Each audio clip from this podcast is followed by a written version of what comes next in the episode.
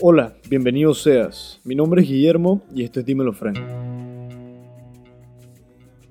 Todos estamos aislados por el bien del país, pero nunca antes Bambito State ha estado tan cerca de ti. Para comenzar con el pie derecho tus días, Bambito comparte la felicidad que trae una buena taza de café. Pisa el acelerador de tu productividad y alegra tu día con una taza de café de Bambito State, haciendo clic en el enlace en la descripción de este episodio.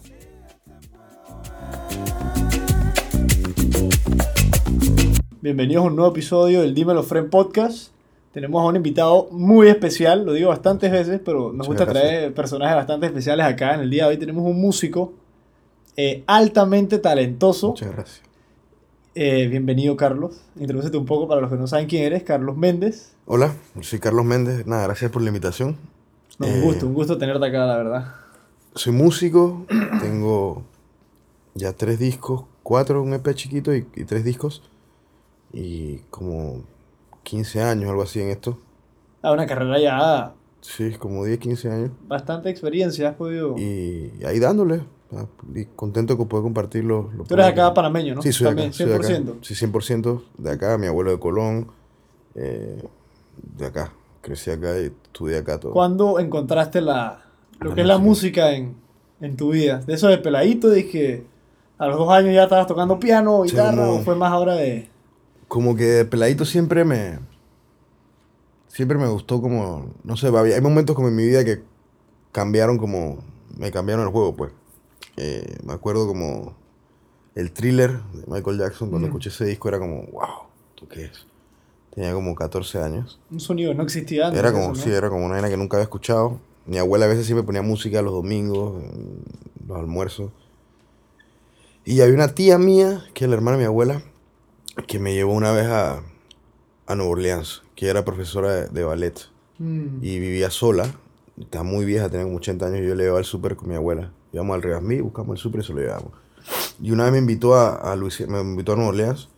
Tenía como 14 años y me acuerdo que me llevó a un bar y estando en el bar no podía entrar porque era menor de edad, ¿no? Y él dijo al man del bar que, que ellos no se dan cuenta que era un enano, que yo era un enano, para que me dejaran entrar. Y entramos y me acuerdo la sensación como de la hamburguesa, una banda de jazz, y eso como que fue como, me cambió la vida, pues. Porque también me gustaba un poco como el derecho. Me acuerdo que llegué- cuando fui para allá iba, yo veía Loyola, veía Tulane, y yo como, ah, wow, Mm, está Estaba nada. pensando ya en... Es que es interesante eso estudio, también, ¿no? así. Más de- de- aparte de la música, pues, Sí, sí, sí. totalmente de lo que era el... Y, y de ahí fue como, me marcó mucho, pues, y esa tía mía siempre como estuvo ahí muy presente y era como la, la tía que te dice como, peladito que estás un poquito punk y te quieres poner un arete y tu mamá y que no, y la tía te dice, dale, eso está súper vamos". bien, dale, póntelo y haz más tu tatú y como es la tía que siempre está ahí, pues, muy hacia el arte. Y, y eso me formó después como, me fui a México a estudiar música, a tratar de estudiar música, ¿A qué edad te fuiste a México? como a los 20 años. ¿Te grabaste la escuela acá? Me gradué de la escuela bien tropezado, me- era bien mal portado. Estuve en buco escuelas, estuve en una que se llama el SEC, después estuve en, en el Javier, después estuve en la técnica, hasta que me salí, me gradué de la escuela. y después apliqué a, a México y a la vez me fui a trabajar. Trabajaba como para poder pagar la universidad un poco, como en el consulado de Panamá allá. Y a la vez iba y ¿Qué tal esa experiencia de tener que no solo vivir afuera, sino trabajar allá afuera? Estaba bien, era un consulado con chiquito. otra cultura, Sí, ¿no? era un consulado chiquito y iba a la universidad en la, en la tarde. Y bien, era brutal. México tuve cuatro años, casi cuatro años, y México era increíble, en verdad. En Guadalajara estuve. Entonces estaba bueno estar solo por ¿Qué tal el, el tacto con la música allá? ¿Conciertos? Bien. ¿Conociste músicos allá? Sí, conocí, sí, conocí unos amigos que tenían una banda que se llama Telefunca, que hacían como música electrónica. Y empecé a tocar en unos bares por ahí un poco. ¿Siempre tocaste solo? ¿Tenías una agrupación? No, tenía una. Siempre. Mi primo estaba allá, Ignacio, que es un primo mío, que él vivía, estaba estudiando arte allá en una, una escuela. Entonces siempre hacíamos canciones y siempre como... Ah, entre los dos siempre se sí, siempre, escribir, siempre, o siempre yo, de chiquito la música, de los 10 años tenía dos primos, que era Víctor, que hoy el día es el guitarrista que toca mi banda hace ya como 13 años, y mi otro primo Ignacio, que es el hermano de él, entonces siempre era como, ah, mira este disco que salió, y muy abierto en todo tipo de compás hacia la música. O sea, yo podía ir que a Patatús, podía a Rocafé y podía disfrutar de Nando y de Renato y de Chichomán y de Ney Los Sensacionales. una- una experiencia como también podía dije, disfrutar de, de, no sé, Led Zeppelin, como también podía disfrutar de música electrónica, de los Beatles. Era como, nunca me, me fui muy prejuicioso con eso en la música, ¿no? Un repertorio bien abierto, ¿no? Sí, siempre, siempre me gustaba como esa vaina. ¿Tú sientes que eso se refleja escuchando tus álbumes? Trato, yo- yo trato. la evolución de, de, de Sí. pie Sí. y de estos primeros trabajos al- hasta llegar a allá, y Sí, trato como de que, de, que, producciones. de que las canciones como que no tengan tantos prejuicios, pues como que, que si en el momento tengo ganas de componer como, no sé, un tema que es súper rockero, un tema más hacia la electrónica, un tema más hacia el jazz, poder moverme por esos lados, Y ¿no? Y eso con todo, no te limitas Sí, a- nunca, nunca, siempre soy muy curioso y, y siempre me rodeo muy, de muy, gente muy talentosa, que eso es muy importante. ¿Quién tú dices así, hablando de talentos, aparte del tuyo, que tú sientes que han como cambiado de la manera que el jazz eh, de esa vez con tu tía te... ¿Me entiendes? ¿Quién te prendió un foco? A veces como músico algo así, hay que no músicos como que me marcaron, me marcaron mucho, como por momentos, por etapas. Por un momento me marcó mucho George Harrison, que de los Beatles, otro tiempo me marcó mucho McCartney, otro tiempo me marcó mucho Lennon, otro tiempo me marcó mucho como el movimiento electrónico de Bristol, de Londres, que era como Massive Attack, música, música como Mm. electrónica. Cuando los, bien, la energía de esa música Claro. se siente. Es una vaina cuando que- salieron los discos de Radiohead, me acuerdo que me cambiaron mucho. También me, me cambió mucho Rubén. Blades me cambió Rubén. como Bugo. Eh, ¿Qué Cheo. trabajos de Rubén así? Ejemplares que te recuerdes así. Chuzo, no sé si todo, toda la vida. Como hay un disco que me gusta mucho que se llama Escenas, que es un disco que me gusta mucho. Y toda la obra de Rubén me gusta mucho. Cheo Feliciano. Otro y maestro. Otro sí. maestro, a Cheo lo pude conocer una vez, hice un tema de él. Wow. Y, y siempre ha sido así como me, me alimento de todo. Siempre he tenido la suerte de tener muy buenos músicos a mi lado. Y por lo menos mi banda es muy estable. Tiene solamente el bajista, que es Jota, que tiene el que más, el que menos tiempo tiene en la banda después de cinco años. Wow. Y Ok, todos no- son no es muy que estás estables. Sí, no, no. Chale, que es el baterista, que toca con señor Luke. ¿Cuántos son en tu, en tu grupo en general? Somos ¿Quiénes Chale, que es el baterista que toca con señor Loop y toca, toca conmigo de toda la vida desde el principio. Tu- 13 años, o no sé cuánto. Wow. Víctor, que es el guitarrista también desde el principio. Eh, la otra guitarra que era Vika Paró, también desde el principio, se salió hace poco, como para sus proyectos y eso. Y entró otro chico, perdón, entró un man de, de Pinzón, un man de Chiriquí, que también tiene como dos años, y, y Jota, que es el bajista. Y ese es el grupo de ustedes. Así estable. sí. ¿Trabajan ustedes Mi solamente? técnico de, de escenario, que es Brian, es como mi, de toda la vida trabajó conmigo, mi ingeniero de sonido de toda la vida. O sea, esto empezó como así mismo, pues como ustedes. Empezó como, ah, pilla, vamos a hacer un disco, vamos a grabar las canciones, a mí me interesa el audio, voy a grabar esta en la casa, tengo esta interfase y de repente, mira, esta posibilidad de estudiar audio. Y el man se fue a estudiar audio y trabajó en un estudio y regresó a Panamá. Entonces ya era un profesional en la materia y ya después abrió su estudio. Y hoy en día no trabaja con nosotros, pues se independizó y ya fue un proceso evolutivo donde el man creció Claro, y ya tiene su exacto. propia vaina, ¿no?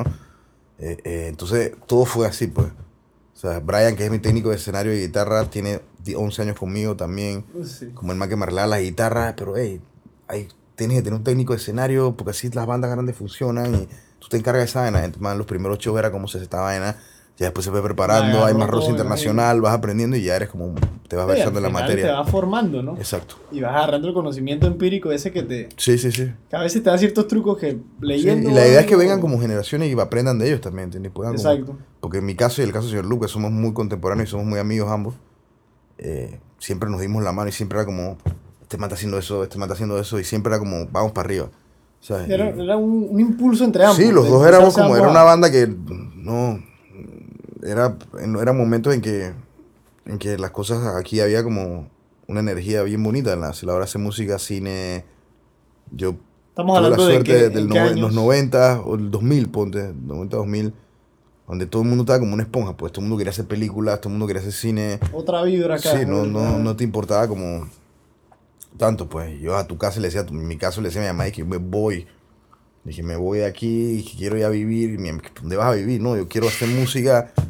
Y era como muy libre todo. Ahora está bueno, pero hay demasiada información y se puso un poco hipster el asunto. se entonces la gente la, como que. la vaina. Eh. ¿Ves, ves cómo cambia la cultura a veces con, con cosas Sí. que a un inicio te... Como que no hay, no sé, no quiero ser crítico ni nada, pero como que el- la misma, la entrega, para estas profesiones eh, necesitas mucha entrega. Necesitas saber que, el- que la vaina no y que va a funcionar y que ya no es como antes que las disqueras llegaban y te firmaban y que... Y ya estás hecho prácticamente, Sí. ¿no? Tú ves a Seche, es un man que trabajó. Sí. Soy amigo de Tony, el hermano, y, y Seche es un man que trabajó. Yo venía vieja antes de ayer, el man, yo lo veía en su carro, con sus roles, como sea, pero un man que se, la, se fajó. ¿Entiendes? Se fajó. y los entonces, frutos lo está viendo claro, ahora. Cafú, un man que se fajó, ¿entiendes? Es otro Entonces, no es como tan sencillo. Hay que pasarle a veces duro. pues. Puede ser que te toquen con una varita y digan y que bueno, aquí hay un millón de dólares y eres Ey, un genio. Pues, pero, pero las probabilidades no son, no altas, son y altas. cada día menos. no sé, hay mucha competencia, hay mucha gente que ya cualquiera talentosa. puede entrar Claro. y los talentos, ahora que, por ejemplo, yo no podría hacer un podcast claro, y ahora hace lo estás 10 haciendo, años, exacto. 20 años. Exacto. Hoy en día con una computadora, con un micrófono puedes hacer un disco, man, y sea. suena como quiera. Hay gente que ya hace hits desde la laptop en su closet, tú ves que graba el audio Exacto. y poco de historias así de canciones que han salido. Al final te demuestra más que el, el- Es más lo que hace uno con lo que tiene que lo que Que tiene siempre uno. es como el, el indio y no la flecha, ¿no? Exactamente. Así. Comenzando con la música, Ujú. tú sentiste o tuviste apoyo, no sé si de tu tía, de tu familia. Siempre fue dije, Carlos, dale, o dijiste que músico, voy a ser músico y te dijeron, este man está loco. Sí, hubo un momento en que mi mamá me decía, como, claro, como así mismo, pues como, ¿qué vas a estudiar? Bueno, o sea, no, la música es como una presión muy dura, pues. Y tuve como momentos en, en mi carrera que, que me, me pusieron como, tuve mucha suerte. Yo hace 11 años, cuando llegué a México, hace como 13 años, no sé cuánto, eh, conocí un man que era manager aquí en Panamá, que era el manager de los Rabanes en esa época, Álvaro Acevedo. Y trabaja- trabajaba en un sello izquierdo que se llama QU Records, que es el sello que trabaja con Rubén. Mm. Y el man me dice como, hey, bueno, le mandaron un demo y el man le gustó y me llamó, fui a una oficina del man ahí, me acuerdo que en Marbella, una toda fina ahí con unos Grammys tenía. Y yo como, wow. Y el man me dice como, tienes que buscar un productor. Porque el productor, ellos están, el management siempre se preocupa como a sacar el mayor rédito posible a la carrera de un tipo, desde imagen hasta Sí, te que las cosas pasen y que venga el billete, ¿entiendes? Los manes son los manes que buscan el billete. Te tienes que buscar un productor y tienes que escribirle a un productor.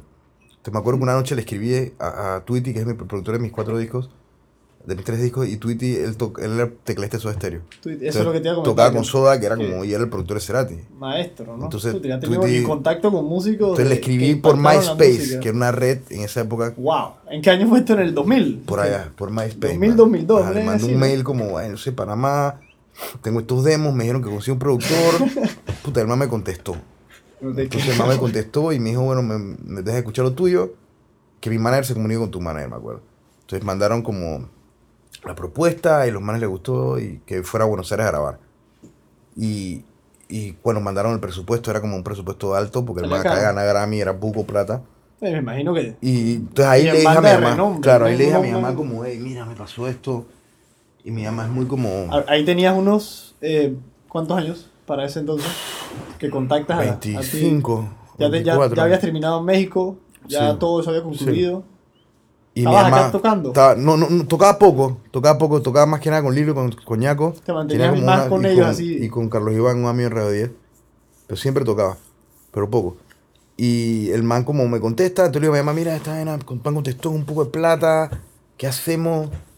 Entonces mi mamá no me dijo nada y ella investigó. Entonces después me llamó, me acuerdo, como a los dos días, me dice, bueno, al parecer el tipo es un man muy importante. Vamos a ver qué se hace, vamos a mandar cartas a Kevin Anguar, le vamos a mandar cartas a Copa, vamos a mandarle cartas a Helbro, vamos a ver cómo hacemos para conseguir los pasajes, todo. Y conseguimos la vaina. Entonces me fui yo y Chale a grabar el disco.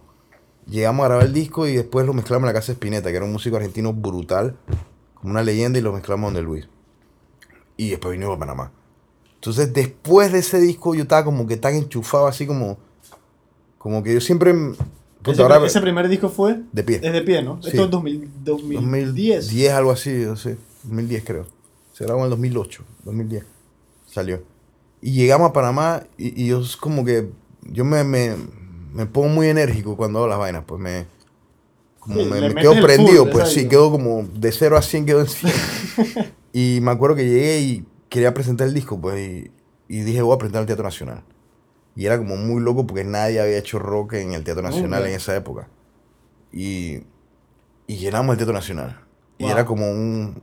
Era una vaina súper loca porque era como... Se veían también bien como intrépido, ¿sabes? Y Eh, bien- un movimiento claro, arriesgado, temerario así, que... Entonces hicimos el Teatro Nacional con la fundación ¿no? del Real Madrid. Porque un día estaba caminando Wow. por el Parque Omar y contactamos a, a René Mendieta, el, el- el Ah, futbolista, que él y trabaja para la fundación del Real Madrid en Panamá. wow. Entonces hicimos con la Fundación Real Madrid y el despacho de la primera dama en esa época el concierto del Teatro Nacional. Y llenamos el teatro. Entonces ver ahí como mi abuela, mi mamá en el palco del Teatro Nacional donde bailaba el Ballet Nacional, tocar la sinfónica, como verlas y que ellas me miraran y escucharan el show era como algo que de alguna manera como que ya me daba como la seguridad. Y ella misma, mi mamá me dice, como en ese momento ella dijo, que bueno, la va en serio, pues este Sí, man llenó sí. como el Teatro Nacional de Panamá. He- puede. Y claro, y que este man y que la va en serio. Y, y me acuerdo que un amigo que es Paco Gómez Nal, que era un escritor que escribía en la prensa, escribió una nota. Y como que de ahí todo fue, ¿no? Todo fue creciendo. Y, Ese fue como el momento ya Sí. que comenzaste a... sí, después me comenzó a llamaron. girar sí. esta bola ya de nieve. Pero a la vez es como una carrera difícil, ¿no? Porque tienes muchas, muchos aciertos y muchas des- desilusiones también. De repente se interesó Warner en el disco, mandaron un man de Warner para Panamá, la vaina no pasaron, porque no quería ese, ese tipo de contrato con ellos. Esto fue con de pie. con de pie. Y vas como aprendiendo en el camino, pues.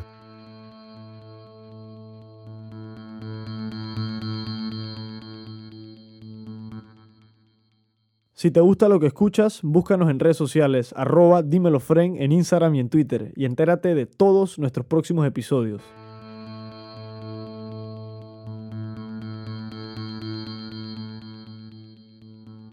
Al final te- cada vez te van mejorando, haciendo Sí. crecer de otra Sí, forma, ¿no? sí, sí, Pienso sí. yo que las vainas pasan claro, por algo. y y, y- y es todo aprendizaje, ¿verdad? Uno se va adaptando, ¿no?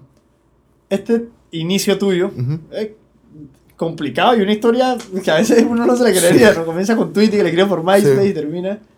¿Cómo es esta transición al segundo álbum? Tú sacas este disco. Saco ¿qué- el disco, al disco le va bien, al disco le va bien. Acuérdate que no era como muy común acá que un man Y el tipo de música, eso no es no una era música como, que aquí mucho. claro, no era como muy común que un man tocar un disco como así, como más rockero, como siempre es como, no era un man con la guitarra, sino un más rockero con una banda. Nosotros en esa época teníamos un amigo Jonathan Harker y otra amiga Ana Ana Endara que, que hacen visuales y que era director de cine, que han hacía un show con las visuales. Y hacía una locura. Entonces no era de que muy común esa vaina. Entonces, claro, empezó como a la gente y que los pelados y que este vaina como este man quién es y empezó como un bola, una, una bolita ahí pues. Y se empezó a ahí. llenar las vainas y como todo empezó a mejorar, ¿no? Después hice Mar. Después Sí. nace mi hija. Como me paré un rato, nace mi hija y hacemos Mar. Entonces yo le iba a Twitter y digo, ok, vamos a hacer el disco, la mitad en Panamá y la mitad en Buenos Aires, porque quiero que vengas acá. Como a que conozco, porque de pie era muy como un sonido como muy de Argentina. Tweety pues. no había venido nunca acá antes. Sí, ¿eh? había O sea, venido con Soda. Con Soda, pero con no Soda. había venido a producir contigo. No, eso es lo que me decía, como que de la época de Soda él vino con Cerati una vez y me dijo que nunca pudo conocer Panamá, me decía. Porque me él- imagino que vinieron al concierto y se fue. es lo que él me decía, que dice cuando vino con Soda él nada más como se quedaba en el hotel y la limusina los buscaba y el hotel al, al, al show que era el Estadio Sí. Nacional y pum, para Costa Rica o para adelante, pues. Aparte Cerati era como un man que no podía hacer la calle, pues Sí. todo el mundo se lo comía. pues. legendario. Sí, ese, man. ese señor marcó la música. Sí. Entonces hice mar y nos entonces yo le dije, bueno, vamos a vente para acá, para Panamá, para que conozcas como que a la gente, para comer pescado, para toda el- la onda de acá, pues. Y, y después terminamos yendo allá a mezclar el disco en Buenos Aires. Entonces nos fuimos igual, me fui mi hija, mi esposa, la va, eh, eh, dos ingenieros de sonido trabajan conmigo, Julio y Ricky, y dormimos todos como en un cuarto que alquilamos, un, Todo el ahí, así, mi hija de siete meses, íbamos al estudio y ya terminó Mar. Después Mar lo firma un sello mexicano, se llama Intolerancia. Entonces empiezo a ir a México y empiezo a, hacer shows. Empiezo como Venezuela, Bogotá, México, Perú creo, eh, México, Guadalajara. Sí, empiezo como a hacer Costa Rica, eh, a unos shows, creo que no sé si con Mara, si con Mara o España, o Vigo y Madrid. ¿Qué tal la, la recepción del otro lado del charco? Bien, con- con difícil un poco, bien, un festival, sí. Empiezas como a hacer festivales y empiezas a ir a lugares que nunca pensaste que ibas a ir. Bolivia, por lo menos, y que eh, Brasil, empiezas a ir a lugares como en España, era loquísimo, un festival que tocaba, en esa época tocaba Residente, Wow. Calamaro, nosotros. ¿Presidente con calle 13? O Calle 13, estaba perdón, calle 13, calle 13. Y entonces era muy loco porque era como el happening ese en la noche de que, que estás en el hotel y de repente de que estás viendo como al man ahí que es como súper famoso, que está a la misma, ¿entiendes? Lógicamente el man llena mucho más que tú, pero los dos están trabajando pues, iguales, Sí. Entonces hicimos el Vive Latino en México, que es un festival enorme. Eh, ¿Qué tal esa experiencia ya? Súper loca. La primera vez era como muy loca porque te, te busca como un bus y vas pasando de como- otro mundo, ¿no? Me imagino. Vas entrando al festival y ves millones de gente y seguridad, puestos de seguridad y como es como... Sí, te- la gente te toca el bus pues piensan que ahí va como, no sé, que Arcade Fire, pero vas tú, es todo muy heavy pues. Y entonces filmé, la izquierda me puso a filmar un video en, en Veracruz, en México, entonces fui allá, empecé a viajar un poco más, ya tenía el apoyo de Copa Airlines, Copa Sí. me apoyó mucho, todavía me apoya. Desde el inicio, Desde el prácticamente, inicio, sí, ¿no? desde el inicio Buenísimo. Copa Airlines siempre me ha apoyado. Hicimos un par de Ateneos de Ciudad del Saber con una caja de luz Pretty. y que se hizo, fuimos a Caracas, a varios lugares. ¿verdad? Tenido experiencia por toda América Sí, prácticamente, sí, ¿no? por suerte sí, man. Por suerte sí. Y entonces, Mar, recepción de Bien, la gente. muy bien. Hicimos un show Ateneo ¿no? súper lleno. El estilo de música, Sí. agregaste unas cosas que yo no vi antes. porque- además de que ya Gracias, sé quién eres de tu música, o sea, me Muchas puse a gracias. escuchar más igual, porque te quería invitar, quería saber un poco O más sea, del- muchas gracias. de lo que haces con el trabajo. Y, o sea, escuchas otro, otro tipo de tono. Sí, a Mar veces, es ¿no? como Sí. distinto. Mar, por lo menos, Que Desayuno. Chino, que es una canción que gusta Hugo. Yo escuchaba con muchos hip hop. O estaba escuchando como Tyler de Creator, que era un man como hacía bucos vaina hop. bien loca, sí. Tan clan, como esas vainas, ¿no?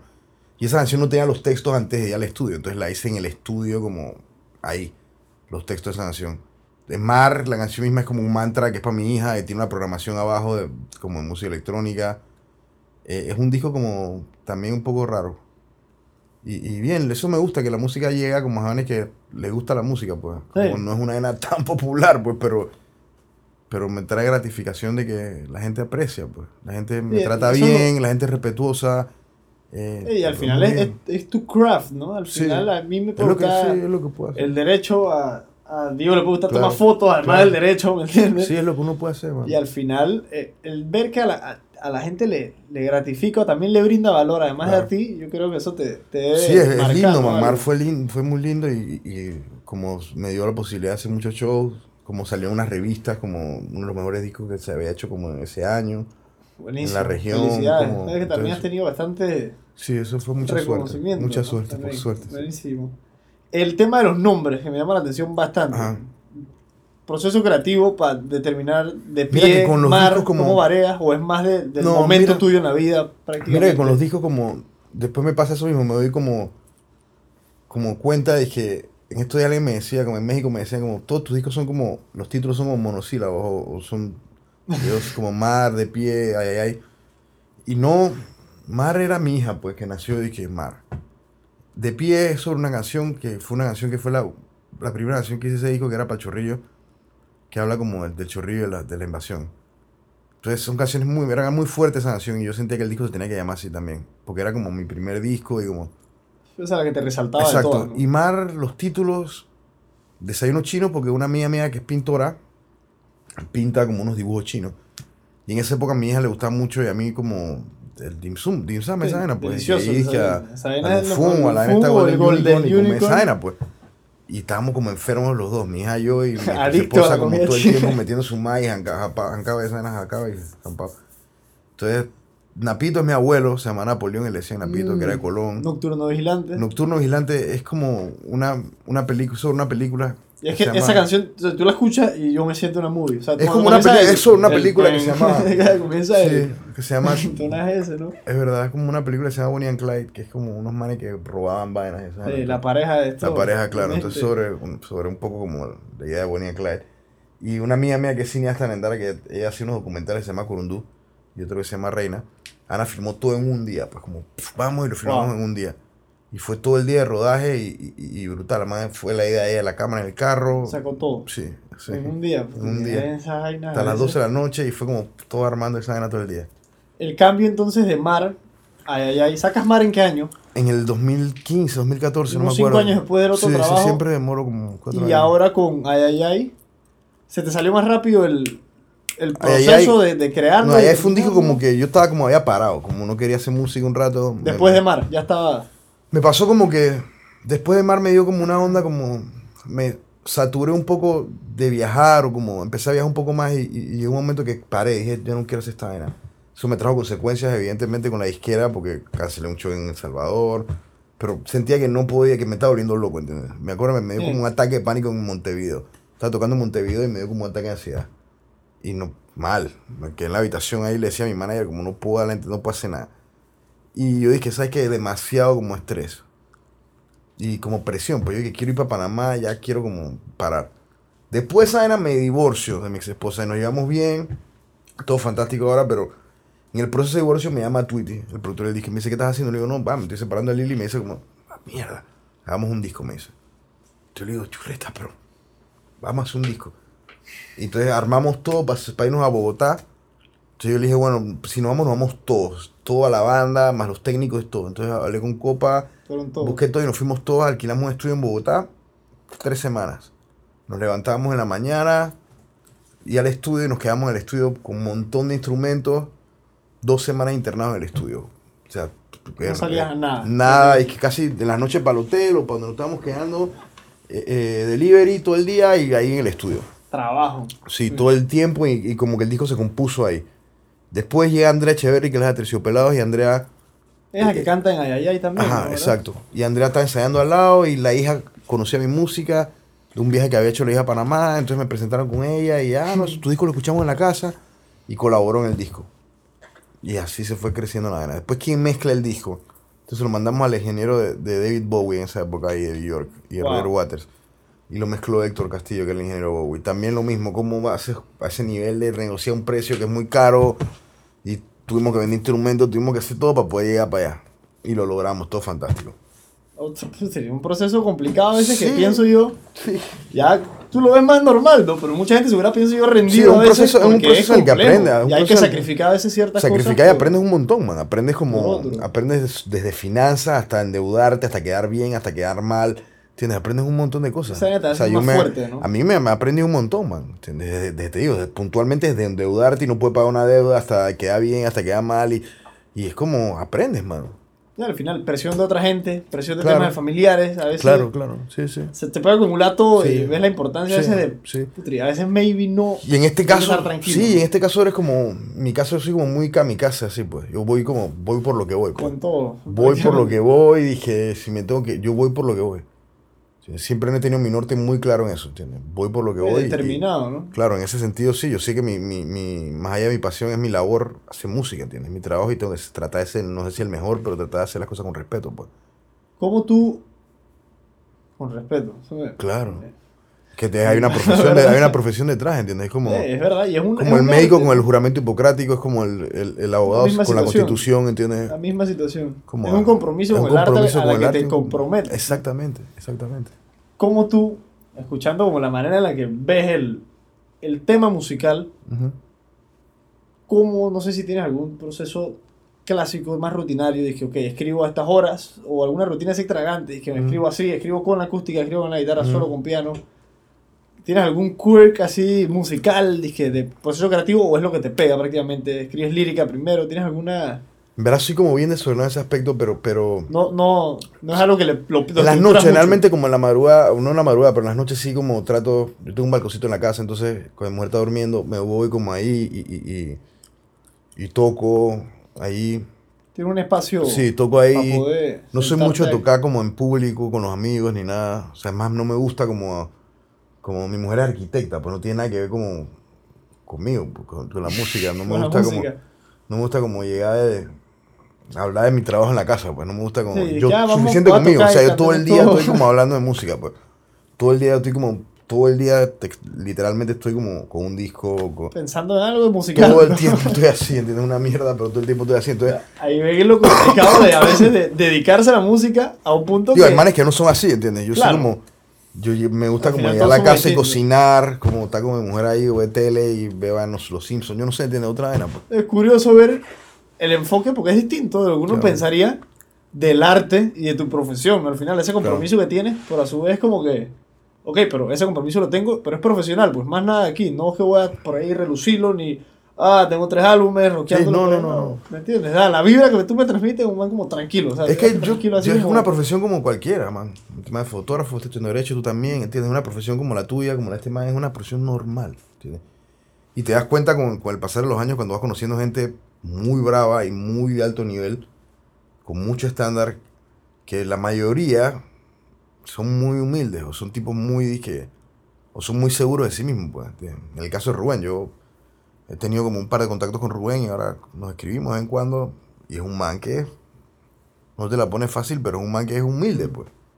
Un buen tipo, trata de ser un buen tipo. O sea, no lo conozco tan personalmente, pero que da eso, da esa impresión. Entonces, es, es la, la impresión que yo siento que le causa mucho a la gente. Yo creo que es- por es eso mensaje transmiten tanto los manes. ¿no? Yo creo que por eso transmiten tanto los manes. O sea, porque tú sientes que el man que está tratando de arriba puede bajar después y te puede tomar una cerveza contigo, ¿entiendes? Prácticamente. Como puede ser tu tío también, ¿entiendes? Es como transmiten eso. Él, yo lo vi a él, curiosamente, el día de cumpleaños, para hace como dos años, una vaina que hizo la USMA, Ajá.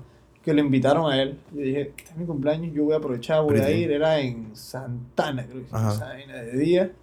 Rubén hablando de temáticas políticas, ciertas vainas. Fui con un compañero, otro nivel, porque uno lo escucha ahí y Claro. uno ve, ese señor no es nada arrogancia, nada esa vaina. No, no. Desde sus vainas políticas. ¿sabes que Digo, su- también entiende como que los manes, que sí, los manes tienen como, es verdad lo que dice, pero también tienen un- muchas veces como algunas posturas o algo, también son manes hiper famosos. Claro, ese- eso lo, lo- es también- difícil lidiar debe con eso. ser bien yo, difícil ¿no? lidiar esa vaina, pues, que vas y que a la esquina y todo el mundo tiene Ah, Rubén. Rubén es legendario. en Es la así, música, eso es, no- eso es algo legendario, habitual, eso es algo legendario. habitual como que en el, en el ser humano. A mí me pasa, man. Hace poco di un show al Teatro Neta Violás y como, yo soy así como tú me ves, pero llegó un momento que le dije a mi manager, le decía a mi mujer, yo dije que nadie entra aquí, ¿entiendes? O sea, nadie entra al backstage después del show porque no, como que no, no es que abruma porque yo no soy un tipo tan famoso, pero tú quieres tu espacio, ¿sabes? Sí, O sea, también. tú quieres tu espacio como ya tú tocaste dos horas y media, ¿entiendes? Tú quieres reírte con la banda, tú quieres emborracharte, tú quieres como... en la otra parte del show, que no todo es para otra gente. Y eso a mí me ha costado mucho, porque hay manes que sí tienen como el, el, el, el tema del lobby y de las relaciones públicas muy claras, a mí me cuesta mucho. Entonces, yo, acá porque estamos en confianza y está todo bien, pues, pero, pero ahora que fui a México tuve que hacer medios y, y cuesta. Es, que- y es complicado. hay y hay, que se entrenan para eso, y hay que gente que... reído y que- exacto. la manera de posturearte Sí, para parecer bien, para no sé qué. Tiene su- Claro. sus tácticas y al Ujú. final hay gente que le sale natural porque La ventaja así. como el rock and roll o las Hay cosas así que un no. poco más alternativas es que te da como esa libertad para poder ser tú mismo, ¿entiendes? Eh, Se asocia más a, a esa como, como que, ah, soy un man más chill, más como Sí, abierto a otras exacto. cosas y Sí, pienso yo que es más como la- lo que transmite el, eso, ¿no? es verdad. Ahora después de Ayay, ¿tienes De- algún otro plan De así? ahí hay como, ahí hay también sigue como la misma modalidad esa como rara de las cosas. De repente ahora una canción entró en la Casa de las Flores, que es una serie en Netflix, Ujú. y esa que, estalló. el que me contó fue el... de Sí, ah, no, eso fue como una locura porque eso fue como, de repente venía un año así como, como con altas y bajas y me escribieron de la izquierda como metimos una canción en la Casa de las Flores. Y ahora fui a buenísimo. México por eso y por, por unas cosas que iba a hacer allá. Y la gente que pf, las cifras estallaron, entonces todo el mundo Imagino. como ve esa serie y yo no sabía, pero yo no la he visto que era como Todo el mundo más la ve. Entonces, claro, la izquierda se, se- ya se inyectó y los otros más están inyectados porque te ha tenido muchísima exposición y la, la protagonista la canta para que joder en la serie, Oh, ¿Serio? como manejando en el carro. Ahora yo Entonces, todo eso como que, todo eso como que potenció todo, ¿no? Entonces ya te abre un poquito más el mercado mexicano. Es tan loco que yo veía en antes, te enseño, yo veía en antes como ya México básicamente des- desplazó a Panamá, dije, en, en, en- en los, los Spotify, mira. En, en, Sí, tema- en, tus escuchas, ¿en serio? Sí, sí, sí, ya. Ya, ya, si no pasa nada, si no el video, no te preocupes. Estamos aquí ahorita viendo los, Entonces por lo menos de que, mira, por las menos- reproducciones de, de Carlos en su la, después de la casa, boom, la nena sube, estalló. Se disparó en todo Y- sentido. Ah. Y después, y ya México por 10, bueno, se metió Estados Unidos en segunda. En los últimos 28 días. 10.000 México- personas más que en Panamá. Claro. Y eso es una vaina que yo te quiero puntualizar, y es lo que te comenté al inicio, de cómo, y me pareció curioso que el boom viene, claro, por una serie muy reconocida que tenemos en Netflix, y que todo el mundo está viendo esa vaina. Me han recomendado medio planeta. Qué. Y lo, lo interesante es que cómo te toca, como que, o te reconocen este talento más afuera, pareciera, que lo nacional, y no es por menospreciar al panameño ni nada, yo, pero yo me siento como bien querido. Es- aquí. la es- es, es que también música ¿no? ¿no? es como. Con mi mamá hablaba ayer, yo me fui a cenar donde mi mamá ayer y me hablaba de escena, pues me decía como, ¿pero por qué no va a los medios? Que no sé qué. Yo digo, pero sí, yo no sé, me fui de viaje para México, ¿entiendes? Cuando se la vaina me fui a los dos días para México, yo no. sí, no estaba Y por acá. estaría pa- pretty llegar a los medios, pues, pero no sé, pues, que me busquen un poco también, no como... y- O sea, al y- final y- no es la música estereotípica. de- sí, después que, va eso me trabajo, así. sí, después que me dé trabajo la serie y ya, yo no quiero estar más, tener una profesión honrada y que pueda pagar las cosas bien y ya listo, pues. Ya, al final Sí. tú disfrutas tu arte. Sí, ¿no? Que mi- pienso mi- por mi- algo lo haces. Mi, plan a que- futuro es como, lógicamente, como ver a mi hija crecer, que tenga Claro. salud, ¿Cómo, mantener- ¿Cómo está tu vieja ahora? ¿Cuántos años tiene? Bien, 10, Curiosidad. 10, 10, 10. 10. ¿Qué tal ha sido este cambio? Ahora está feliz, está feliz conmigo. Ya no va tanto a los shows porque ya no, ya no le gusta tanto, pero... ¿Y le gusta tu música? Así, el Sí, género, el estilo de música. Sí, le gusta, le gusta. La mamá también escucha música en la casa, como tuvo una etapa como muy hippie. Entonces ella creció como en un ambiente escuchando los Beatles, también escuchando como salsa. Ah, pero por Y una exposición su diferente. familia, por, musical. por el lado de, de mi ex esposa, son todos músicos. Son, Sí. son muy amigos de Rubén también. y- entonces la pelita creció como muy rodeada de, de eso, Sí, ¿no? y, con, y con sensibilidad, un pues. papá que, que pienso yo le da el ejemplo de lo que es ver la vaina de una forma profesional, Sí. que muchos artistas ves que no logran, Sí. y no es que se- ser fama ni nada, pero no logran tener la consistencia musical a veces porque no tienen esa disciplina o ese drive, que pienso yo que Sí, maybe no esa gracias. disciplina en tu caso, pero tienen un enfoque que Muchas gracias. man. como que, bueno, yo- me transmites eso de que nada te va a quitar esa vaina enfrente, yo- ¿me entiendes? Sí, Tú yo, vas a yo- llegar. sí, yo, es mi trabajo, es mi profesión. Y si a mi hija, por lo menos antes venía, yo la fui a buscar a gimnasia Antito, que está en gimnasia, y me quitó el, el, el, el- vaina, el celular y se metió en, en, en Spotify. Y la man ya está buscando como Natalia Furcada, ¿entiendes? Tiene 10 años. Entonces, yo plenas, como bien. Y de claro, le gusta Demi Lovato, le gusta como Timberland, como todas esas vainas que, Eh. que están peri también, pues. Yo lo disfruto muy también. música, Sí, ¿no? también. Y, y- pero, tan, pero sí les gusta y que los Beatles, le gusta Paul McCartney, les gusta como algunas Un cositas, pues. repertorio bien amplio también, igual que, Sí, le gusta tuyas. también, ¿no? le gusta. Entonces, yo fel- feliz, pero feliz y la gente bien. La gente, la gente me siento como una persona que me aprecia en la música acá. Importante. ¿Qué opinas de las últimas dos canciones ahora que sacó Señor Luke? Me gusta mucho. El me estilo de, de Todo está bien, esa canción. Sí, sí, me gusta. Cuando todo está bien, el riff de guitarra, ey, esa vaina me dio calofrío. O sea, yo, yo no me Sí, esperaba. sí, sí, sí. Estoy escuchando una canción de otro flow y de la nada entra el. No, no, no, Tuche, los loops es brutal. y- Eh, y ese es un ¿no? disco muy lindo y, y sobre todo... El mes de la patria. Esa es más canción también. El final, yo, ey, me quedé juqueado. O sea, yo comencé a escuchar el cambio y entra la. el- No, me gustó mucho y, y- y sobre todo esa ese. canción que el Chale la, la- la escribió con ellos, el baterista que, que toca conmigo también. Mm. Y es los loops. No, pero brutal. Y, es quiero algo mucho. muy lindo ver cómo también conmemoran al, al país también de esa manera, ¿no? Claro. Muy pocos artistas le dan el, Sí. el enfoque ese. Tengo el amigo de nosotros, Pash, que ya vino al show también. una Ah, vez. claro, claro. Sí, sí. Yo colaboré con él también. sí, La has escuchado, es otro, otro que tiene una mente para la música que, chucho, que Sí, ojalá... es súper loco, man. es un tema como, como bien brutal lo del país, ¿no? Como, Sí, claro, yo, ¿no? yo como que soy así como también bien, bien como, Panamá es como, es raro. una, es una- yo siento una mezcolanza de muchas Hay un vainas, montón de, como de canciones o de cosas en el aire que si tuviéramos tan, tuviéramos con las antenitas puestas, pudiéramos tener buco de información, pues. Como lo que pasó esta- ayer, el man este diputado que habló, dije, De bolota, de los gays. bolote, de la homofobia. Ellos son gays, ellos no pueden entrar aquí, vaina. eh. Entonces es brutal porque, porque te metes como en la... Yo me metí anoche como en el foro de la prensa, llevo los, los comentarios, y una señora le pone una vaina muy certera y muy cierta, que le pone, hey man, hace 60 años, por tu condición racial, o 70 años, tú capaz no hubieras ni podido ir al baño en la asamblea, porque te hubieran segregado, man, ¿entiendes? Porque había racismo. Entonces, ¿por qué eres racista con la gente? Porque una, una vaina, es, inadmisible que la gente sea racista. Es inadmisible, ya sea credo, religión, raza, es inadmisible, man.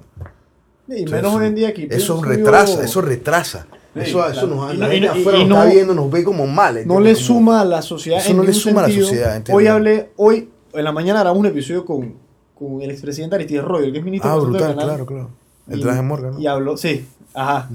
Que ya ahora está metido en el, en el ministerio y nos habló bastante enfocado en esa vaina, porque es, es, es decepcionante ver la situación ahorita de la Asamblea bastante, que creo que el enfoque no, no es el correcto desde hace mucho tiempo, Tienes toda la razón. y ver esa vaina al final es reflejo, o sea, ver a Bolota es el reflejo de la provincia, no es menospreciar a la provincia. No, no, no, no, no, es nada, es ver el reflejo del votante. Zulay es ver el reflejo del votante. Juan Claro. Diego es ver el reflejo del Claro, votante, claro, por más que sean los dos. Sí, Eso, sí, sí. todas las caras del Panamá en un lugar. Totalmente. Y tú metida. ves como, ves y que si ves el discurso que el, que el man hecho a- a- ayer o antes de ayer, eh, es absurdo, ¿entiendes? Es como, es una persona que más allá de la preparación que puedas tener, ¿entiendes? O no puedas tener, que no está bien, ¿entiendes? Esta persona está pa- para, en un hemiciclo donde él tiene que discutir las leyes que nos benefician o nos entorpecen a todos. Y es un señor en el foco público Claro. que es, es imposible que no esté informado de la exposición que tiene y si no lo está, no está preparado para Claro. estar ahí en todos los sentidos y sea, con honestidad porque son cosas que puede no tengan la razón, Sí. ¿no? Pero es mi opinión de lo que me ha yo transmitido pienso, de yo que entra. igual, yo pienso igual que tú y yo siento que, que ahí, ahí sí nos toca como hacer país, pues como La- Como el l- tema- Lo que ha pasado ahorita, esto se ha puesto violenta la situación. Ahorita mismo, un par de gente está viendo un grupo WhatsApp ahí a la USMA, que Ujú. como pocos estudiantes se metieron a, no sé si viste, destramparon la vaina La del PRD, PRD, claro. en la asamblea, griterío. Digo, y es verdad, es después, entonces, ya después entras en un tema que es súper complicado, pues. Porque ya entras en el tema de la violencia, ¿no? Sí, Que es igual, igual reprochable y es. No, no, nunca hay que llegar a la violencia, tío, nunca. Pero es la sensibilidad humana también.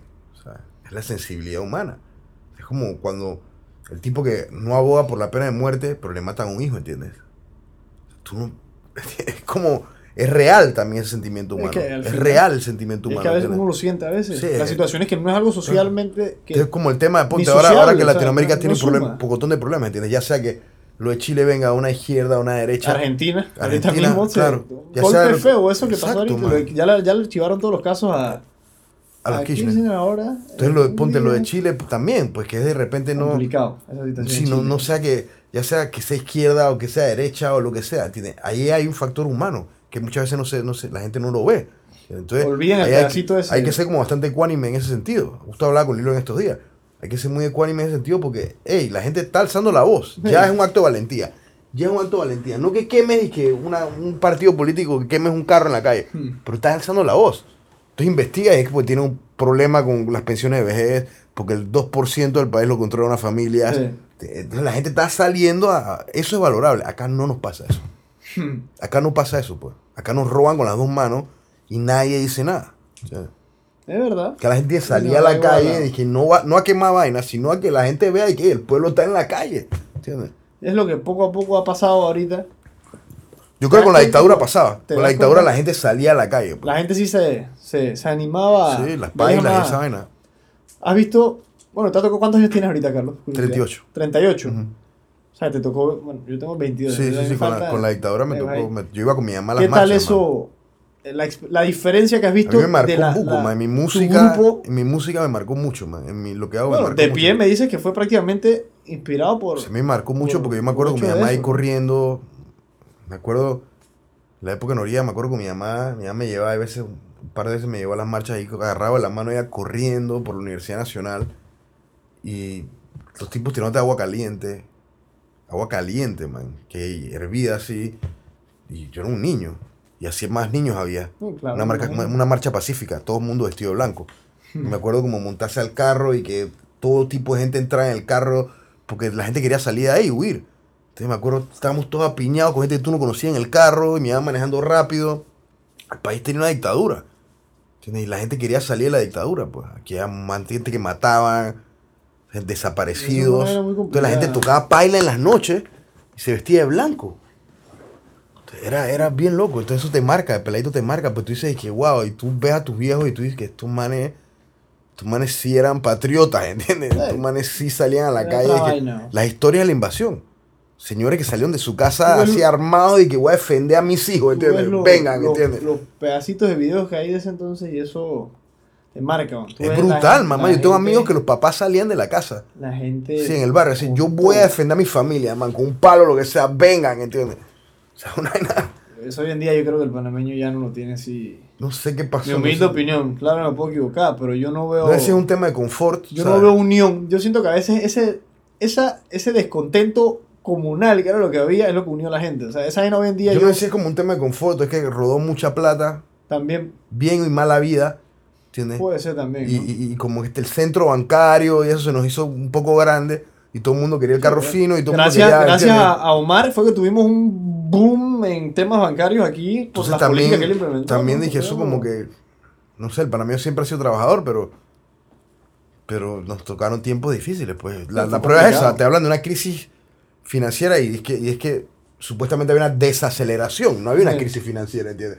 Pero una desaceleración para nosotros era como muy importante, pues teníamos un tren de vida heavy, ¿entiendes?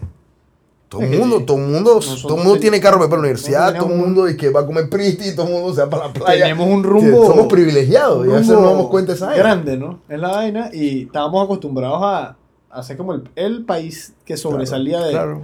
de Latinoamérica. El Todo ey, es verdad, la gente se, yo a veces me quedo cuando uno viaja o algo y que te preguntan y que por un que tú has ido a Disney y la gente dice que y tú dices sí y no es que porque uno tenga la posibilidad de ser clase media o porque Hay gente del gueto que va a Disney, ¿entiendes? Sí. Acá todo el mundo tiene su Nike, todo el mundo está ahí que era un cierto privilegio que, que era, por no sé si el canal o la estabilidad económica por algunos años nos mantuvo, pero, pero vivíamos, vivimos como una realidad bien loca, pues, ¿entiendes? Sí, y al final, eh, bueno, ahora también entran figuras políticas que han alterado bastante esta vaina. La, la falta de transparencia es lo que hace difícil Sí, poder decir las vainas con seguridad, ¿no? loco, Porque mano. Desde, desde, desde, de- desde, desde los últimos, Endara, Mireya, de Martín, etcétera, tú ves cada vez se volvieron menos transparentes todos Sí, hasta llegar a lo que hoy en día una, una vaina que... Sí, es muy loco, man. Yo, yo como que no, no, Que no me gusta extraña. mucho la política, pero bueno, al final es como dicen, uno es un animal político porque uno quiere lo mejor para el país, para, para su entorno. Sí, y pues. es que al final nos pero afecta en cierta manera. ¿no? sí, man, y, y- pero tú lo ves y tú dices que es imposible no comentar, pues. Es imposible, porque de ahí me viene un pensamiento sobre mi hija que va a crecer, qué país le va a tocar, sobre... Es como imposible, ¿sabes? Tú quieres tratar de hacer las vainas lo mejor que puedas o delatar Mm, lo que puedas delatar, porque las vainas de alguna manera tienen que cambiar, pues. Efectivamente, Ah. y la vaina es que alguien tiene que hacerlo cambiar, que ese es el, el tema, ¿no? Claro. ¿Tienes alguna entonces, alguna recomendación que quisieras Ajá. saber que tú le dirías? Porque pienso que con tu historia es más que suficiente, pero a la gente que quiera saber de música, no que quiera saber, que quiera comenzar en la música, que es, es complicado. Y como lo hablamos al inicio, que, Hoy que en día cualquiera que toquen lo más que puedan y que se reúnan con los paseros y que escuchen música, que escuchen música, toquen lo más que, que no se pongan límites. Si te gusta y que el reggaetón, haz el reggaetón, hazlo bien, vea los, vea los toques en la noche. Si te gusta el jazz, toca el jazz, te toda la música es buena. Pero dedícale, ¿entiendes? Dedícale, es como no solamente lo que escuchan tus paseros y lo que está cool, ¿entiendes? Dedícale a lo que Sí. te gusta, es como un ejercicio interno. Eso es algo muy difícil con la música, es como un ejercicio interno, como, como si en el carro, yo me acuerdo el peladito que iba con mi mamá en el carro y escuché unas canciones espantosas, pero me movían, ¿entiendes? Está bueno al después, cuando creces, decir que, ok, eso es espantoso, pero eso me gusta, eso me gusta. Yo sé que está fea esa música, pero esa me- música me gusta. Entonces, tener la seguridad. y eso es madurez musical, se puede decir, ¿no? Sí, es como, básicamente está seguro de lo que a uno le gusta, ¿entiendes? Sí, Sin tener temor a prejuicios, si es cool, si no es cool, ¿entiendes? Entonces, eliminar esa máscara. de eso, eso, te eliminar pueden esa pedir. máscara, pues, y eso es algo que es muy importante a la hora de hacer canciones, pues. Que eso lo hacía Lennon, lo hacía Steve Wonder, lo hace todo el mundo, ¿entiendes? Sentarse al piano y decir que, ok, o la guitarra, te amo, pim, pam, pum. Eso o sea, es que esto se está cayendo a pedazos. Todavía como, esa barrera del prejuicio es bien difícil, ¿sabes? Y Ya, todos los y mismo cineastas, bastantes veces, ¿no? artistas, músicos que ya están establecidos, esa barrera cada vez se desaparece más, ¿entiendes? Porque le hacen disco a la mujer, le hacen disco a los hijos, hablan del amor, hablan del dolor, hablan del terror, hablan de todo, ¿entiendes? Pues no tienen filtros, man. Esas inseguridades desaparecen. Claro. Me imagino que se van con la canción Sí, al final. Claro, exactamente. ¿Qué sientes tú ahora que escuchas tu música del 2010? No la escucho, man, ¿puedes creer? Nunca te escuchas nada. No tengo ni discos en mi casa. ¿no? No te creo. No, en verdad. El último disco de Mar, o los tres últimos discos de Mar, lo que se lo compré a mi mamá en Bogotá, en una tienda de RPM. Porque los había usado para poder llevar discos. Una vez que iba de viaje por unas vainas, me pidió manera unos discos. Mami, préstame los discos y mi mamá me saqué tres discos de la casa de ella. Entonces después fui a Bogotá y se los compré en una tienda para traérselo de vuelta. Para regresárselo. Pero no tengo, no tengo, creo que tengo un EP en la casa, tengo un par de discos del EP que lo hizo Tetra Pak, que era como un envase reciclado. Ah, Entonces pretty, tengo como que un par ahí, que como un stock ahí tirado. Pero no escucho mi música, man. No ¿Qué trato de no escuchar. normalmente? De todo. ¿Es más buscar música como- nueva o tienes alguna Sí, como agrupaciones que sigues? Como un año en- encontré como Spotify, ¿no? Me, me enseñaron como un paseo de sana y te hago playlist. Tienes ahí para organizar tu música. ahí, busco como, pues está todo ahí. Entonces compro mucho vinil. Brutal. Es que ahora me vine de México y me traje unos, unos viniles Sinatra. Entonces ayer puse un disco de Frank Sinatra. Me traje un, un vinil, dije, música yucateca de Yu- Yucatán y de Veracruz allá, que es como música folclórica allá. Un vinil de Ismael Rivera, que es como salsa dura.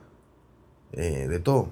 De todo tipo de influencia. Te pongo como, pongo como un, un disco en la casa y me pongo cocinar o me- no sé. Al final ves ahí cómo vas alimentando esa creatividad tuya con Sí, ciertas vainas que yo creo que es lo que pueden diferenciar tu música de otras vainas que escuchas de Panamá. man, un sonido distinto. Sí, gracias. Porque no es una vaina que escuchas mucho. Yo escucho unas canciones tuyas que a mí. Y ahora que lo leí en Spotify lo vi, o sea, pero ey, era así Drexler. O sea, que la manera de, de- Claro. de- de jugar con la palabrería que tú ves artistas que no Y saben. vas como aprendiendo, por lo que menos no- que Jorge, no es su cuando- estilo, ¿no? Sí, vas como aprendiendo. Por lo menos Jorge, cuando él vino a Panamá, y que me- la primera vez que él vino me invitó a tocar, porque tenemos un amigo en común. Entonces él me invitó a tocar y me invitó a su show y yo toqué con él una canción. Y ya como después te haces un poco amigo de él y no, eso vas, vas- te vas alimentando de, de la gente. te man. influencia, ¿no? Claro, claro. Y fue una cosa que me, me impactó porque yo Sí. descubrí a Drexler, estamos hablando hace tres años. Sí, sí, sí. poco. sí. Y es un, es un artista que yo he seguido. O sea, Es brutal, esos sí, artistas que a veces no. uno me agarró y No, que lo he seguido, lo he seguido, lo he Es seguido. muy inteligente. Y juega, es un poeta. Sí, man, un man muy inteligente, man. Y bueno, quería agradecerte, Carlos, para gracias extendernos más, man. por venir hoy a compartir con nosotros, en verdad, un poquito de lo que es tu carrera. Un placer. Desearte suerte si quieres continuar con esto y sacar más obras y más locuras, la Gracias, verdad. igual a ustedes, que está muy bueno el podcast y, y es necesario Gracias, que, que gracias. haya podcast así, en verdad. Y estamos agradecidos de que también puedas compartir un poco y que la gente vea a veces de que de que no solo es el tener tres discos o el ser Claro. músico, no sé qué, es el trabajo detrás de, de lo que Muchas de, gracias, de de lo que es el fruto, ¿no? Muchísimas agradecerte man. por eso, No, un placer. Gracias por Placer, todo. Guillermo, Gracias, gracias. Gracias por escuchar este episodio de Dímelo Fren. Espero hayas disfrutado nuestro contenido y hayas podido aprender algo que te pueda servir en tu vida.